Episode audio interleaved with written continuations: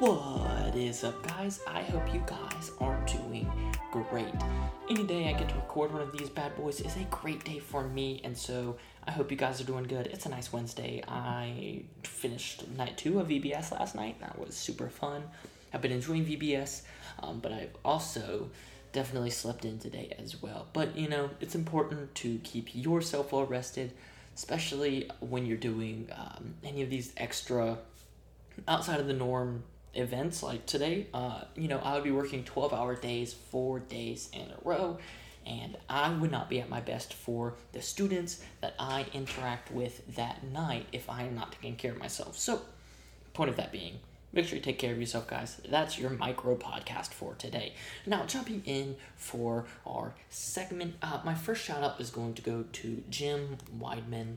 I know, not Kids Matter related. What a shock. But uh, I'm shouting out Jim Wideman today because uh, he goes along well with a lot of the topic I'm talking about today. Uh, if you didn't read the title, I'm talking about uh, being a prepared leader. And Jim Wideman has a ton of great information in almost any of his books.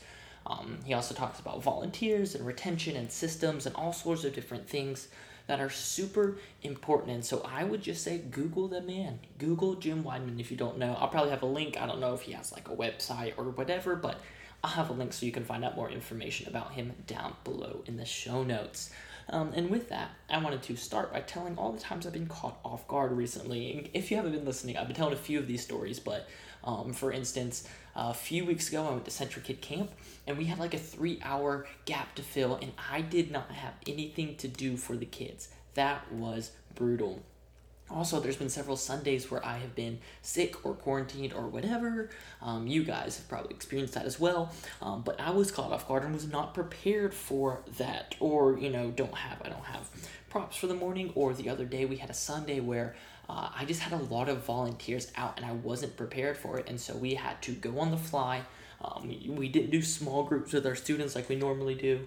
Um, so there's just, you know, if you are a pastor, a preteen pastor, or, whatever, you are used to being uh, caught off guard, uh, staying light on your feet, you know, getting ready to move at a moment's notice. But there are things that we can do to help um, mitigate and reduce some of the impact of that. Um, as you guys know, um, I mean, there's just a certain variable of unpredictability in ministry that we can never truly you know prepare for and so being ready for that is, is great. But but there's also things we can do um, to help uh, just you know maintain a, a, some semblance of sanity when it comes to ministry. So i've got four points today um, for you guys, and we're going to really dive into what it looks like and how we can be a prepared leader. So, point number one for you guys, my first point, um, and it's something that I think we all know we should do, but it just depends, you know.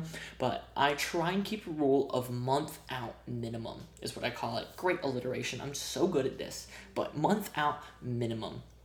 So being out, uh, th- what I mean by that is is being planned out you know, at least a month, okay? So if you run curriculum or you write your curriculum, be out at least a month. If you have Wednesday nights, make sure your Wednesday nights are out at least a month. Now, for me currently, I am very behind on this. Uh, just the summer hitting and things going crazy, um, and camp and all of this, I have let myself fall behind. But it's something as the summer winds down that I'm hoping to catch back up on. But uh, like I'm talking um, and if you have the room, this is a this is a you know all depends on what you have but but be planned out as much as you can as many um, levels of planning as you can so for me um, if, if i am operating on all cylinders and i'm ideal i want to be at least a month out i want to have my scripts ready my small group ready all the props i'm to need for that month sorted into weekly bins um, i'm to want uh, to know who is uh, large group communicators for each service I have for at least a month out. Um, and I want to I uh, also make sure to schedule my leaders two weeks in advance, um, just so that if one calls out, I'm not calling somebody up on like a Tuesday or Wednesday afternoon the, the week before and being like, hey, uh, I've got a week uh, and a half kind of a buffer. And so um, that is it. Being a month out can have a huge impact as a leader because not only does it, you know, you're prepared, but it also relieves stress. And if you know stress is a killer in the ministry world, it will take you in a heartbeat.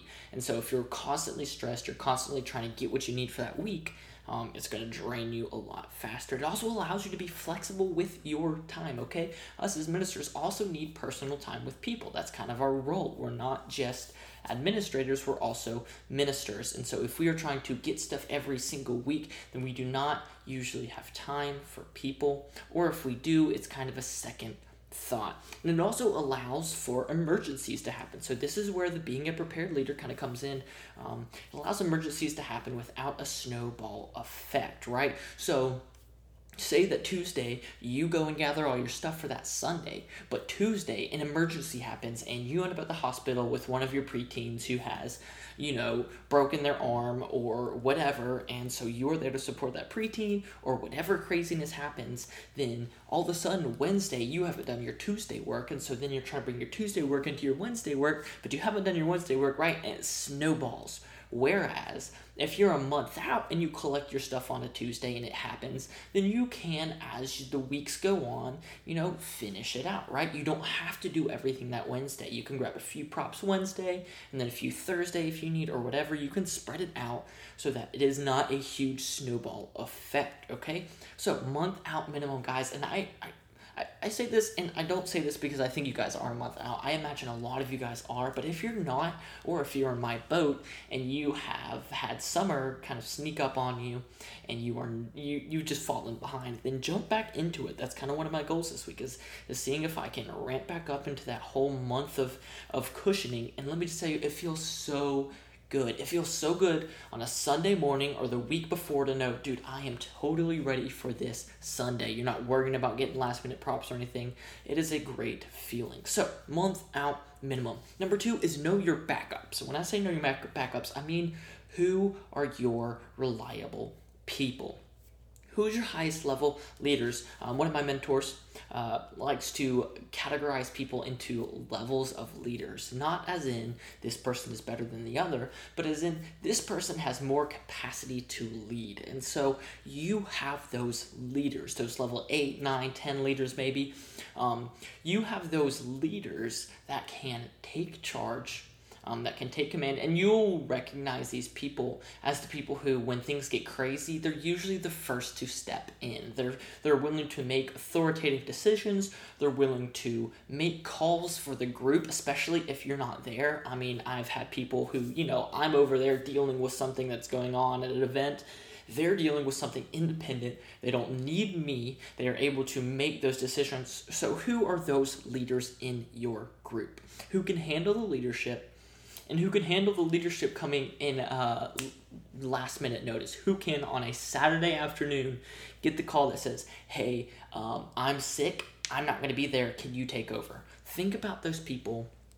Uh, you know, who knows your ministry best, who's able to operate it best, who's able to lead it best, and then make sure you've let these people know, like, hey, you're on my backup list, right? Make make sure they're aware, like, hey, if anything happens, if I am out, um, if something crazy happens or whatever, um, you are my next in line. You are my second in command. And have a few, right? Because you know you might need a backup for your backup. Maybe they're out of town or whatever.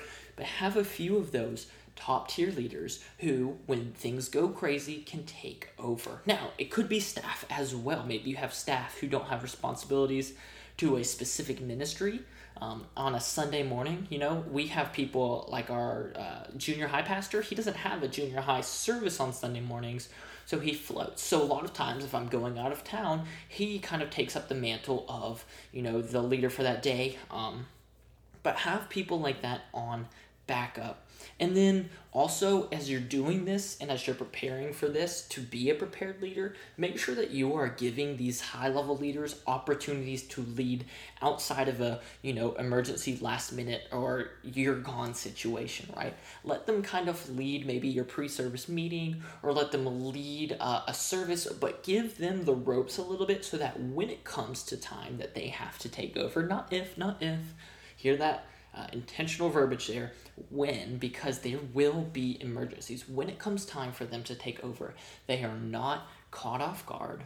They're not um, unsure of themselves because they haven't had the opportunity to do it. So make sure you know who your backups are um, that they're high capacity leaders and that they're prepared for that. Point number three guys is have backup plans okay? Have things in your pocket that you can always be prepared for, okay?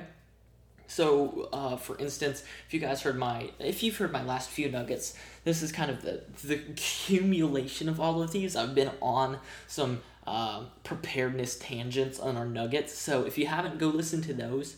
Um, but I'm gonna kind of repeat myself a little bit, but also kind of make the point here um, is to have backups and plans, to have uh, secondary options. So, first of all, make sure those backup leaders you have uh, know how to get anything that they need in case you're out. So, say you haven't printed your scripts, right?